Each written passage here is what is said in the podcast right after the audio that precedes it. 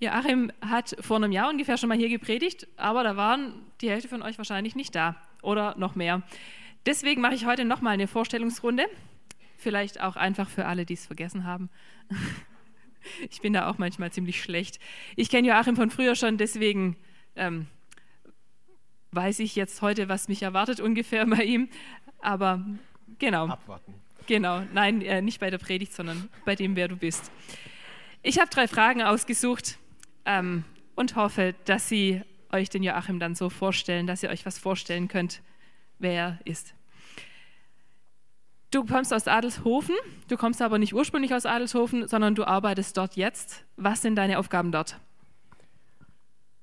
Adelshofen, da kann, kann, man sich ganz unterschiedliches vorstellen. Wir sind ja ein Missionswerk innerhalb der Badischen Landeskirche und äh, das, was wir dort machen, ist von Freizeitarbeit bis theologische Ausbildung breit gestreut. Haben auch ein Jahresteam mit dabei, also FSJ ist auch ein Bereich bei uns. Aber wo ich tätig bin, das ist das theologische Seminar bei uns. Und bei uns kann man von vier Monaten bis hin zur Promotion praktisch fast alles begleitend irgendwie studieren und machen. Und äh, wer da noch Interesse hat, ich werde später auch noch kurz was dazu sagen.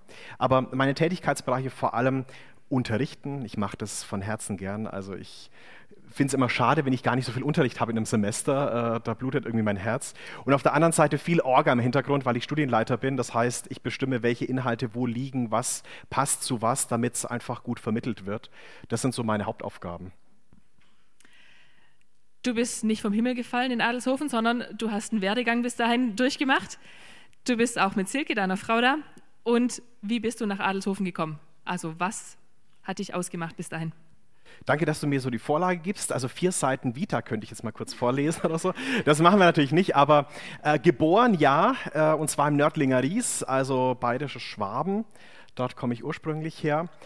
Nächste Station Kindergarten, Schule und äh, dann der Einschnitt Finanzamt. Und während ich beim Finanzamt so in den ersten Zügen war, ist es passiert, was ich heute jetzt schon hier von einigen mitbekommen habe. Plötzlich hat Gott irgendwas mit meinem Leben zu tun und er ist lebendig und er spricht und du denkst, ja, was ist denn jetzt los? Also ich hatte so mit 17, 18 so eine Phase, ich bin katholisch aufgewachsen, hatte so eine Phase, ja, ist das jetzt oder ist das nicht? Und ich habe Gott rausgefordert, du musst dich jetzt irgendwie zeigen. Das hat er gemacht tatsächlich.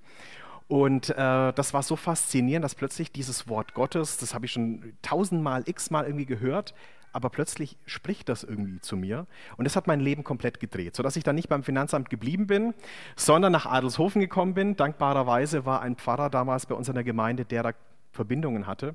Und so bin ich dann eingestiegen über Freizeitarbeit und mal eine Sommerfreizeit, wo ich dabei war und dann eben über FSJ und theologische Ausbildung auch dort, dann in der Gemeinde, äh, nach der Gemeinde wieder zurück ins Studium und nach dem Studium dann eingestiegen als Dozent Deswegen bin ich da jetzt schon auch länger, tatsächlich fast zehn Jahre.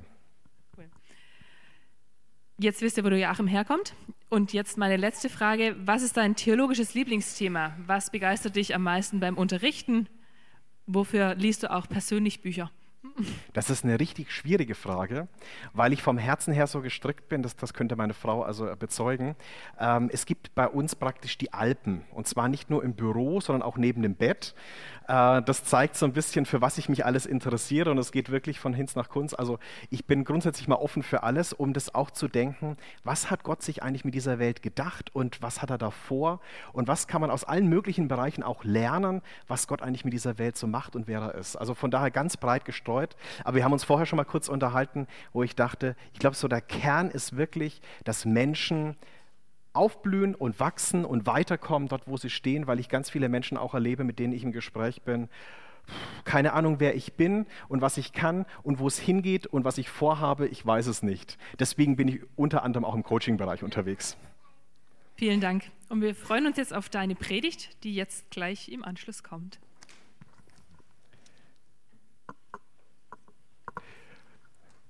Ich sehe schon, nachdem es keinen Werbeblock oder irgendwas anderes hier noch gibt oder auch kein Trailer jetzt kommt, schlage ich vor, dass wir ganz kurz nochmal ruhig werden für uns. Dass jeder nochmal kurz für sich bedenkt, vielleicht auch die Augen schließt. Gottes Wort ist lebendig und er spricht zu mir. Was habe ich heute Morgen für eine Erwartung? Wie sitze ich hier, was Gott bei mir bewegen soll?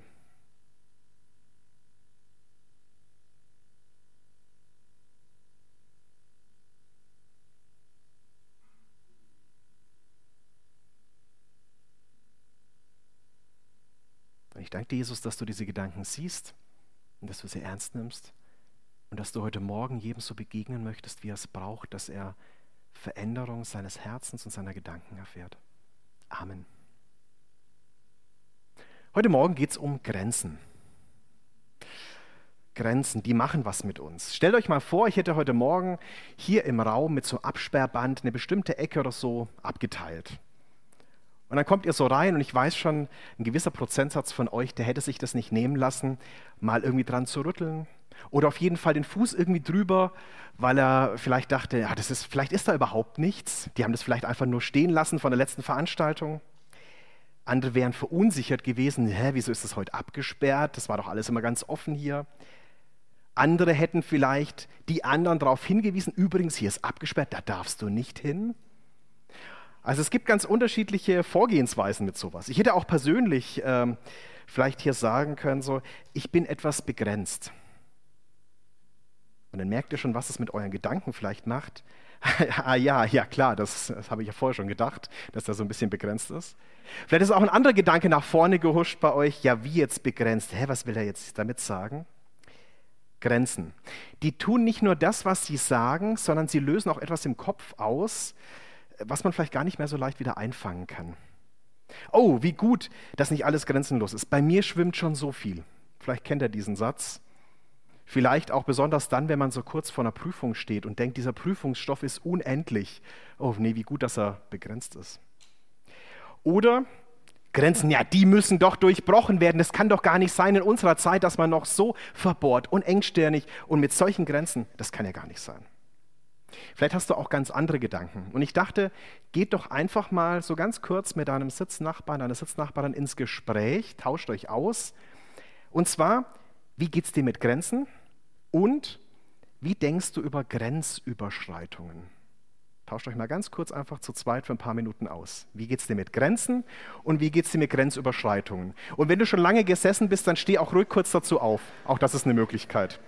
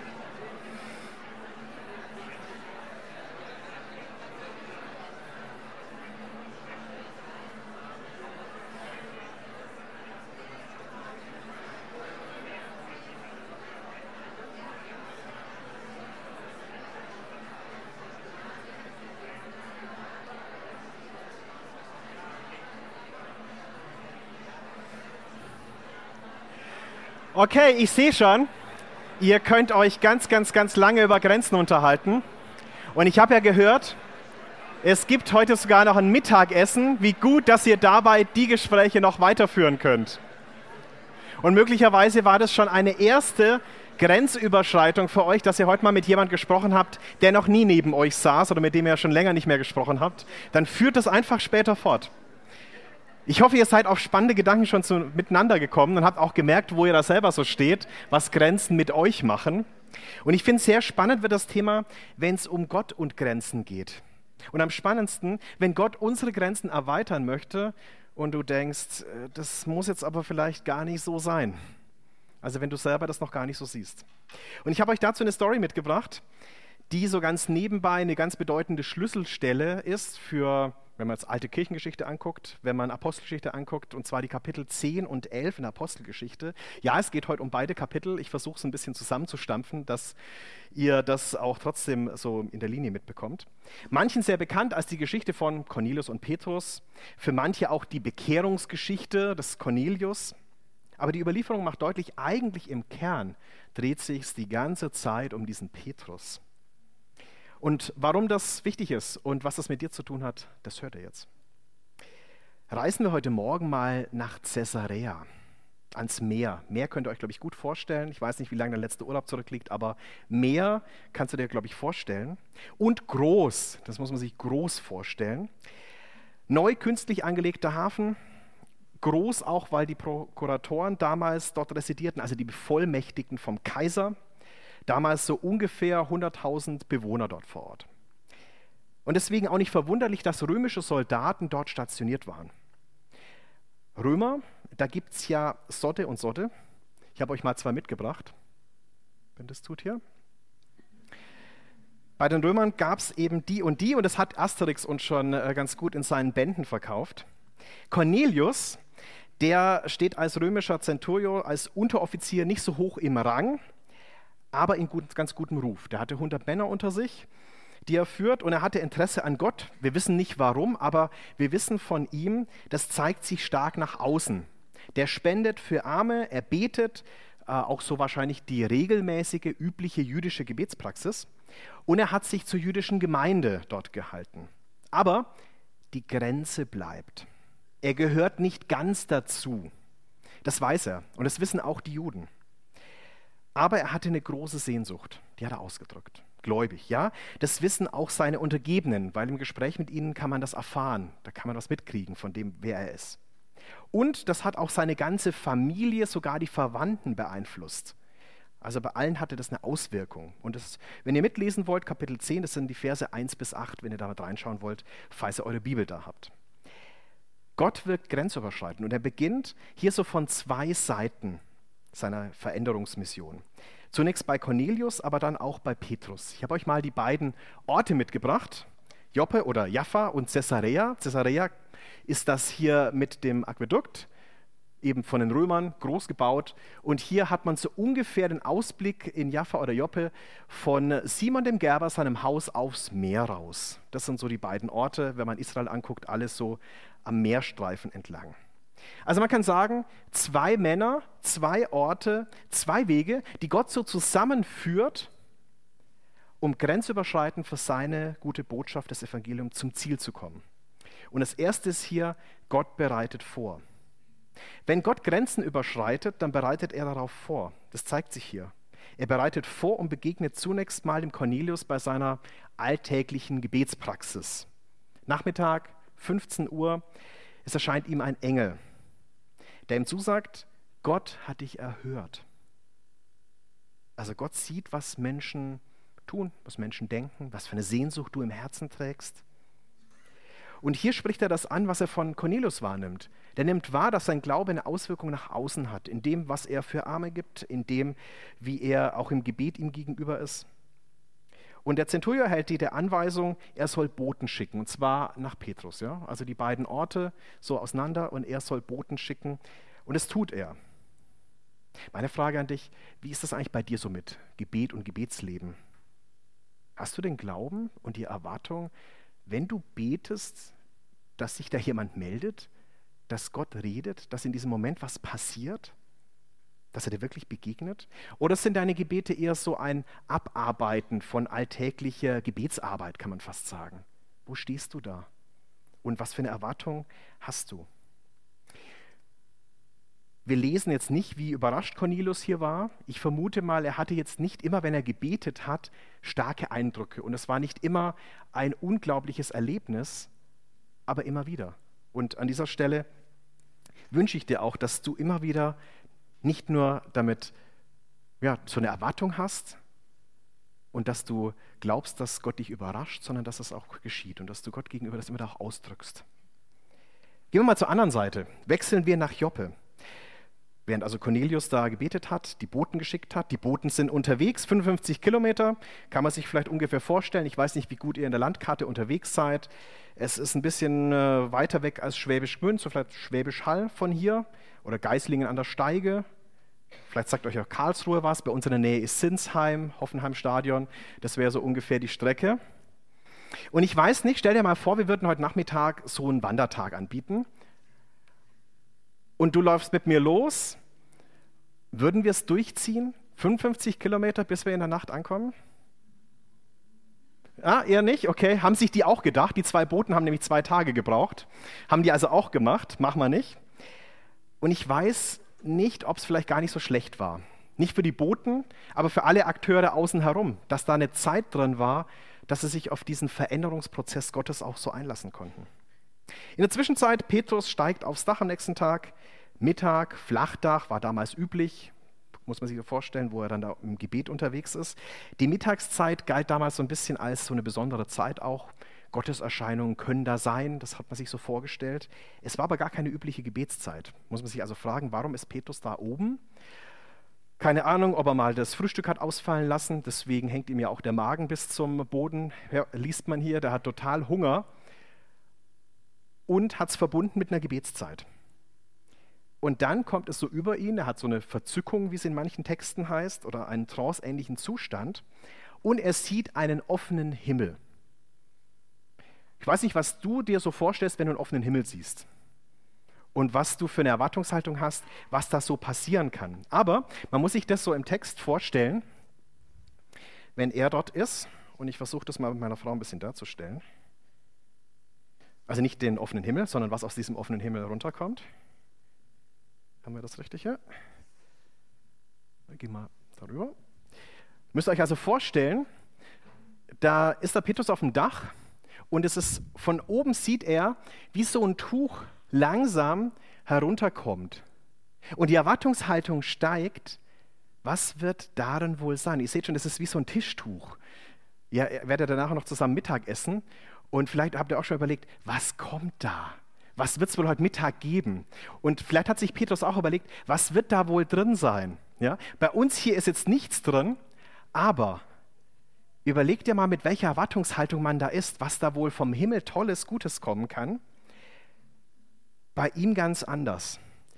Neugierig und gespannt. Und dann sieht er vierfüßige und kriechende Tiere der Erde und Vögel. Für ihn eindeutig unreine Tiere. Also du freust dich, dass da was Wunderbares kommt. Dein Magen hängt dir sonst, wo du denkst, jetzt essen. Und dann siehst du, es geht gar nicht. Also das geht ja gar nicht. Und du hast vielleicht eine Vorstellung davon, wo du für dich sagst, das zum Mittagessen geht gar nicht. Da hat jeder ja so seine Geschmäcker auch. Hier aber noch ein Stück weit wilder, weil es eben etwas ist, was unrein ist, wo er als Jude weiß, das darf ich nicht, das geht nicht, da ist eine Grenze. Wir haben ja hier gesehen, das sind vier Enden, an denen das heruntergelassen wird. Man kann so sagen, wie die vier Enden der Erde, also umfassend, was da jetzt passiert. Und es heißt im Wochenspruch Lukas 13, es werden kommen von Osten und von Westen, von Norden und von Süden, die zu Tisch sitzen werden im Reich Gottes. Und das drückt es hier aus. Das, was jetzt hier geschehen ist, das, was mit diesem äh, Tischtuch so aufgespannt ist, ist etwas Umfängliches, wie Völker dazukommen, um im Reich Gottes dabei zu sein. Also wer hier weiter mitlesen möchte, schreibt einfach Vers 9 bis 20 auf, dann ist er auch mit drin. Und es ist nicht nur eine Vision, dass Petrus hier was sieht, sondern er hört auch. Er hört drei Dinge. Steh auf, schlachte, iss. Grenze, das geht gar nicht. Das Gesetz hat gesagt, das geht nicht. Und deswegen mache ich das auch nicht. Ich habe ja noch nie irgendwas Unreines gegessen. Der zweite Versuch, also Gott ist schon auch einer, der an uns dran bleibt. Zweiter Versuch von ihm, nochmal eine Stimme, die dann sagt, du, was Gott gereinigt hat, das machst du nicht schlecht, sondern mach das. Hätte sich Petrus an Jesus erinnert, hätte er diesen Gedankenblitz gehabt, hätte er gleich gewusst, Mensch, es wird doch berichtet von Jesus, ich war doch da auch dabei. In Matthäus 15, Vers 11, hört zu und begreift's, sagt Jesus. Was zum Mund hineingeht, das macht den Menschen nicht unrein, sondern was aus dem Mund herauskommt, das macht den Menschen unrein. Übrigens ganz interessant, es sind ja nur zwei Mal so richtig berichtet, dreimal heißt es dann am Ende, musste er das nochmal machen und wiederholen, dass diese Erscheinung irgendwie ihm nahe kommt. Dann kann man sich fragen, hat es geholfen? Wenn man weiterliest, nein. Denn irgendwie ist Petrus so ein bisschen hilflos. Ja, was mache ich denn jetzt damit? Was soll ich denn bitte mit dieser Erscheinung jetzt machen?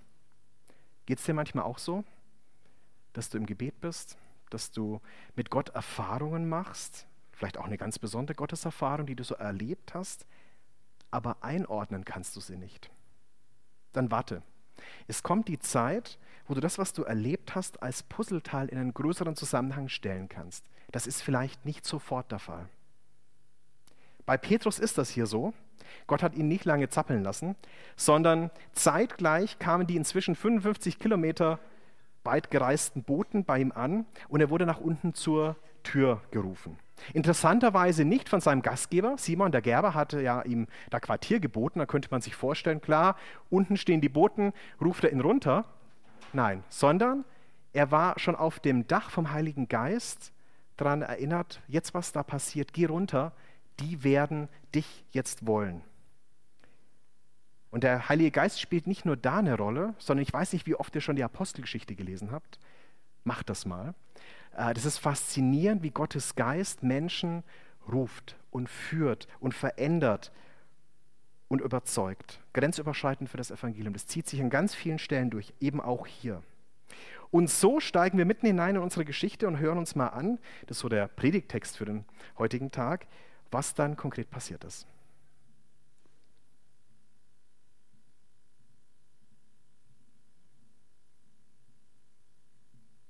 Da ging Petrus zu den Männern hinunter und sagte, ich bin der, den ihr sucht. Was führt euch zu mir?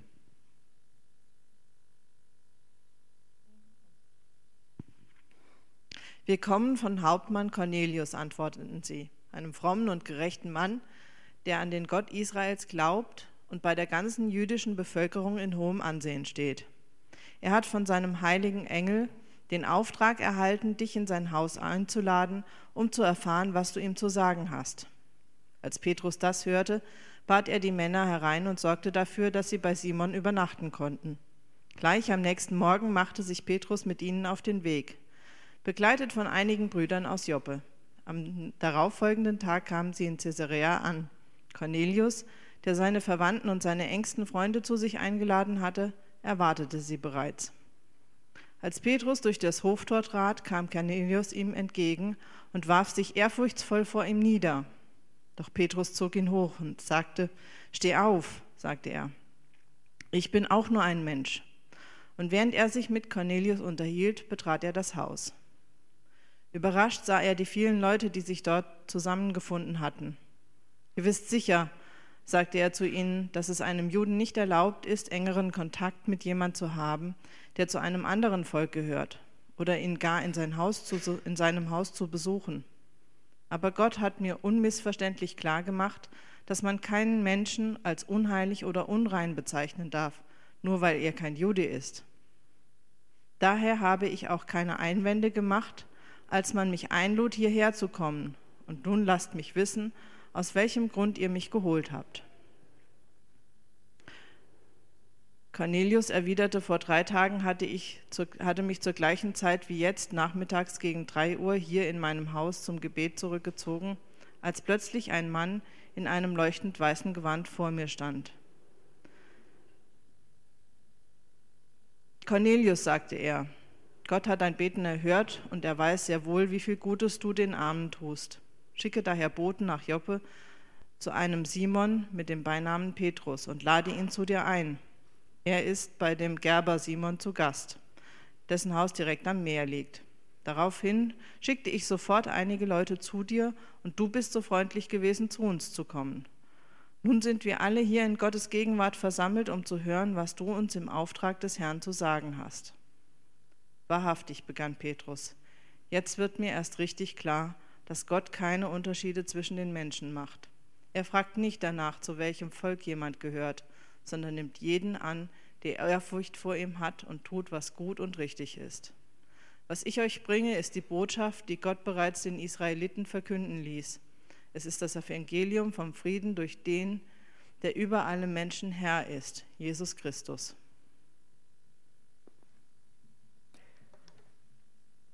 Gott durchbricht Grenzen grenzenlos fürs Evangelium und grenzüberschreitend ist er unterwegs. Gott nimmt da einen weiten Anlauf, haben wir jetzt auch so gehört, wie er vorbereitet und da drin ist. Und er weiß, dass das ja ganz schön lange braucht bei uns, weil wir ganz schön veränderungsresistent sind. Ich weiß ja nicht, wie das bei dir so ist. Aber du kannst dir mal überlegen, in der Skala so von 1 bis 10. Äh, 10 wäre, ich äh, verändere mich praktisch gerne immer wieder. Wo stehst du? Skala 1 bis 10, Veränderung. Veränderst du dich sehr gerne, dann wärst du vielleicht bei 10. Wenn du sagst, bloß nicht, bleib mir vom Leib, das wäre eher so gegen 0. Wo bist du? Und wo ist Petrus? Der stand nicht bei 0. Das ist das Spannende hier. Es ist ja spannend, dass er bei seinem Namensvetter, Simon dem Gerber, da irgendwie eingezogen ist, längere Zeit auch verbringt. Der war aber nicht wegen des Namens dort. Vermutlich kam Simon auch im Zuge dieser äh, Bekehrungen von verschiedenen Leuten, die ja zur Gemeinde kamen, da auch zum Glauben und hat ihn dann mit aufgenommen. Es ist aber gar nicht selbstverständlich, bei einem Gerber einfach so zu wohnen, vor allem nicht als Jude damals. Wir lesen nämlich in jüdischen Schriften, also Talmud, wehe dem, dessen Handwerk das des Gerbers ist. Äh, da kommt nicht mehr so arg viel unter ihm, sondern das ist schon fast unterste Schublade. Fast unberührbar, die Zöllner kennen wir eher, aber das ist so auf einer Stufe ungefähr. Sozusagen das Gewerbe versaut dir den Ruf. Da ist also nicht mehr viel zu machen. Und nicht nur das, wer rituell unrein ist, der ist es auch sozial, asozial. Und es ist auch gesellschaftlich, also unterste Schicht. Und es ist auch gemeinschaftlich, nämlich ausgeschlossen. Gerber geht gar nicht.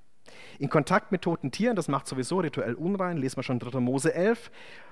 Und man ließ sogar in den Gesetzen ausdrücklich die Möglichkeit offen, dass Frauen von Gerber ihre Gerber verlassen konnten, weil es muss dermaßen gestunken haben, auch an der Stelle, dass man den Frauen zugestehen wollte, also okay, ethisch hin und her, dann geht lieber.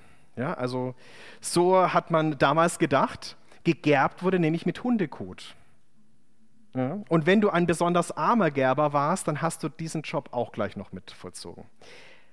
Also wie, kommt, wie zum Geier kommt Petrus darauf, dass er dort übernachtet? Das geht ja für Juden eigentlich gar nicht. Das kann man sich nur so erklären, dass er wohl schon so erste Hürden genommen hat, dass erste Grenzen für ihn schon erweitert wurden und er verstanden hat, diese gesetzlichen Einschränkungen, die kann man erweitern.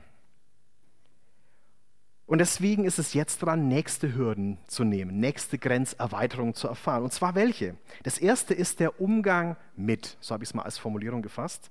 Ganz selbstverständlich nimmt er Kontakt mit diesen Boten auf. Er bittet sie sogar rein. Der Umgang mit denen wäre eigentlich unmöglich. Im Anschluss geht er sogar mit zu Cornelius. Er hat Umgang mit ihnen. Das geht eigentlich gar nicht. Sogar mit den ganzen Verwandten. Wer weiß, wer da alles drunter sitzt. Er hat keine Berührungsängste mehr an der Stelle. Das zweite ist Einkehren bei. Der bittet die Boten ja rein, dass sie mit dort übernachten. Auch das geht eigentlich gar nicht. Und dann geht er auch noch selbstverständlich mit und verbringt dort bei Cornelius so all-inclusive mehrere Tage. Geht auch eigentlich gar nicht, aber scheinbar geht das plötzlich. Grenzüberschreitend ist er da unterwegs. Keine Rede mehr von unrein. Aber wie er selbst sagt, er kommt ja dorthin, ihr wisst, dass es einem Juden nicht erlaubt ist. Und das Spannende ist, wie der Satz weitergeht. Aber Gott hat mir gezeigt.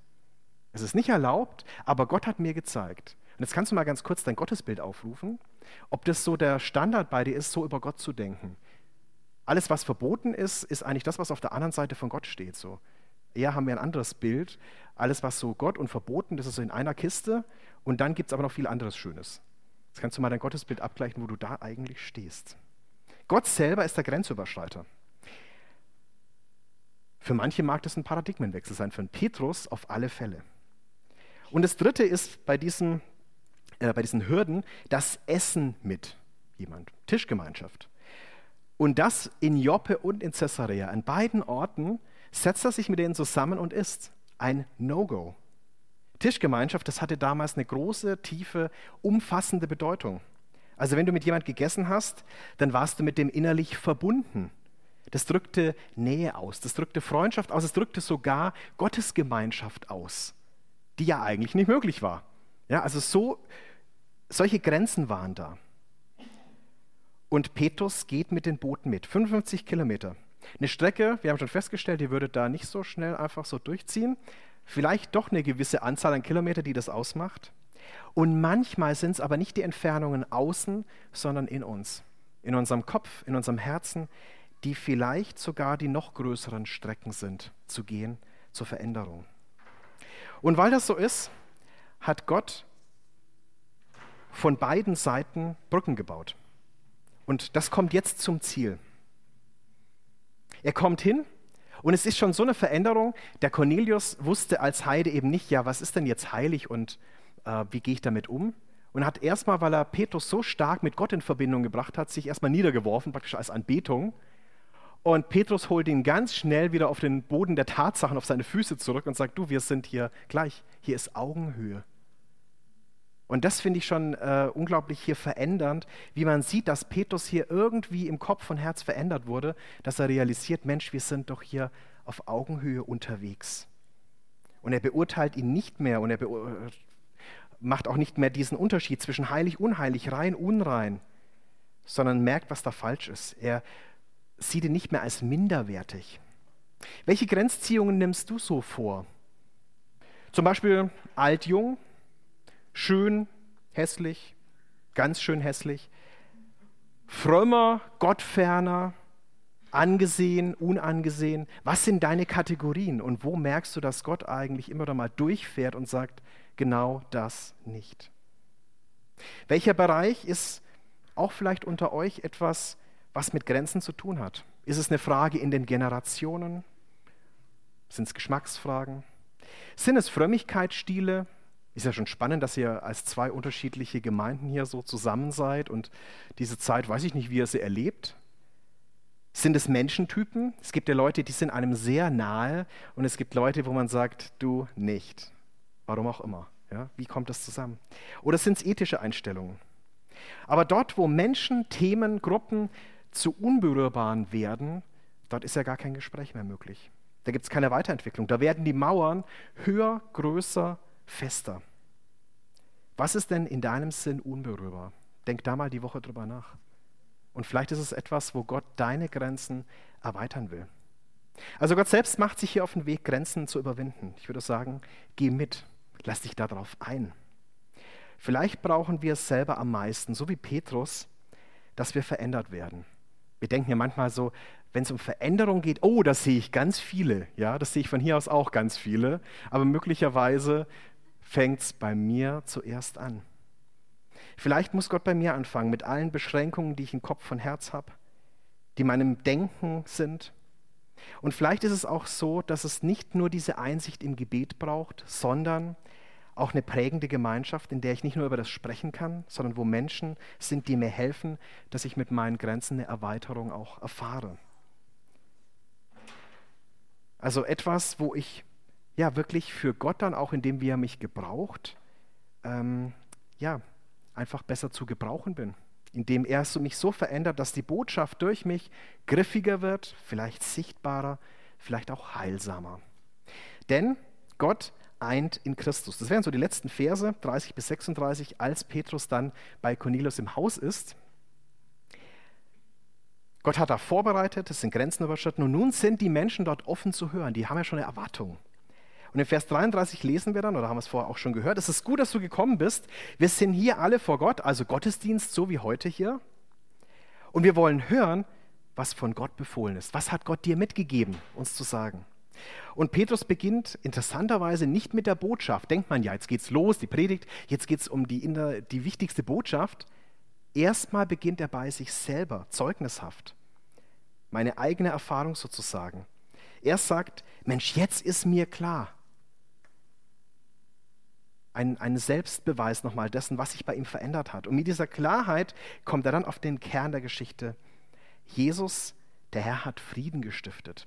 Er verbindet Völker, Nationen, Menschen. Er ist der Herr aller. Das heißt, Gottes Grenzüberschreitungen haben ein Ziel. Der hat eine Mission. Der hat so ein Herzensanliegen dafür, Menschen für ihn zu gewinnen in diese gute Gemeinschaft mit ihnen zu rufen und Menschen auch zu zeigen, für meine Liebe zu dir tue ich alles. Und ganz besonders hat sich das, würde ich sagen, am Kreuz gezeigt. Da hat Gott es auf den Punkt gebracht, wie sehr er dich liebt, wie er uns liebt. Dies ist der Ausgangspunkt für Gottes grenzüberschreitendes Handeln. Die Grenzen hatten ja einen Sinn. Gott ist heilig. Da passen wir nicht dazu. Aber wenn Jesus alles getan hat, dann ist plötzlich ganz schön viel möglich. Die Grundfrage ist doch, an wen richtet sich das Evangelium? Für wen ist dieser Friede Christi eigentlich? Wir stellen manchmal die zweiten vor den ersten Fragen. Und dann denken wir so, äh, wie ist der Mensch? Mensch, wie lebt er eigentlich? Und äh, finde ich überhaupt irgendwie einen Zugang? Und dann erst können wir, wollen wir, dürfen wir ihn erreichen. Gott dreht das praktisch um. Bei ihm geht es immer erst darum, Mensch, wie komme ich denn da eigentlich dran? Der braucht doch diesen Frieden. Und dann sind alle Dinge manchmal einfach nachrangig. Lass dich herausfordern, sei dabei, mit Gott zu erleben, wie sich Türen öffnen, wie sich Menschen öffnen. Der Petrus predigt hier in Kurzform Evangelium, was wirklich Frieden bringt. Und ich glaube, dass das, was Paulus im Epheserbrief Kapitel 2 geschrieben hat, das habe ich hier so dazwischen geschoben, genau das ist, was es verändert. Also wenn man hier so durchgeht, wenn man die Pfeile weiterlaufen lässt, ist plötzlich die Tür, Drehtür auf. Und das finde ich faszinierend, dass Gott das getan hat in Jesus. Epheser 2, da heißt es ja, Christus selbst ist unser Frieden. Er hat die Zweiteilung überwunden, hat aus Juden und Nichtjuden eine Einheit gemacht. Er hat die Mauer niedergerissen die zwischen ihnen stand. Und er hat Feindschaft beendet. Denn durch die Hingabe seines eigenen Lebens hat er das Gesetz mit seinen zahlreichen Geboten und Anordnungen außer Kraft gesetzt. Sein Ziel war es, Juden und Nichtjuden durch die Verbindung mit ihm selbst zu einem neuen Menschen zu machen und auf diese Weise Frieden zu schaffen. Er macht uns eins. Ich bete noch. Jesus, wir wollen dir danken, dass das in dir Wahrheit geworden ist, dass du uns eins gemacht hast. Als ganz unterschiedliche Menschen hast du uns zusammengestellt in deinem Reich, in deiner Gemeinde. Du hast es wahr gemacht, dass alle Unterschiede nicht von Bedeutung sind vor dir und dass wir sogar zusammen einen Weg gehen dürfen der Veränderung, wo wir aufeinander zugehen, aufeinander zuwachsen und du uns veränderst. Und du weißt es in besonderer Weise, wo wir ganz persönlich Veränderung brauchen und wo wir auch merken, das schaffen wir nicht einfach aus uns selber, sondern es ist gut, dass du uns mit deinem Heiligen Geist ausrüstest und dass wir durch deinen Heiligen Geist immer wieder angestopft werden, wo es weitergehen kann, wo du unser Herz, wo du unser Denken, unser Handeln verändern willst. Und ich danke dir, dass wir, wenn wir ab heute in diese neue Woche auch gehen, wissen dürfen, dass du ein treuer Gott bist. Denn nicht nur heute Morgen hier einfach unter uns ist, sondern uns diese Woche durch begleitet und deswegen auch mit seinem Heiligen Geist uns durch diese Woche führt und diesen Veränderungsprozess weiterführt. Amen.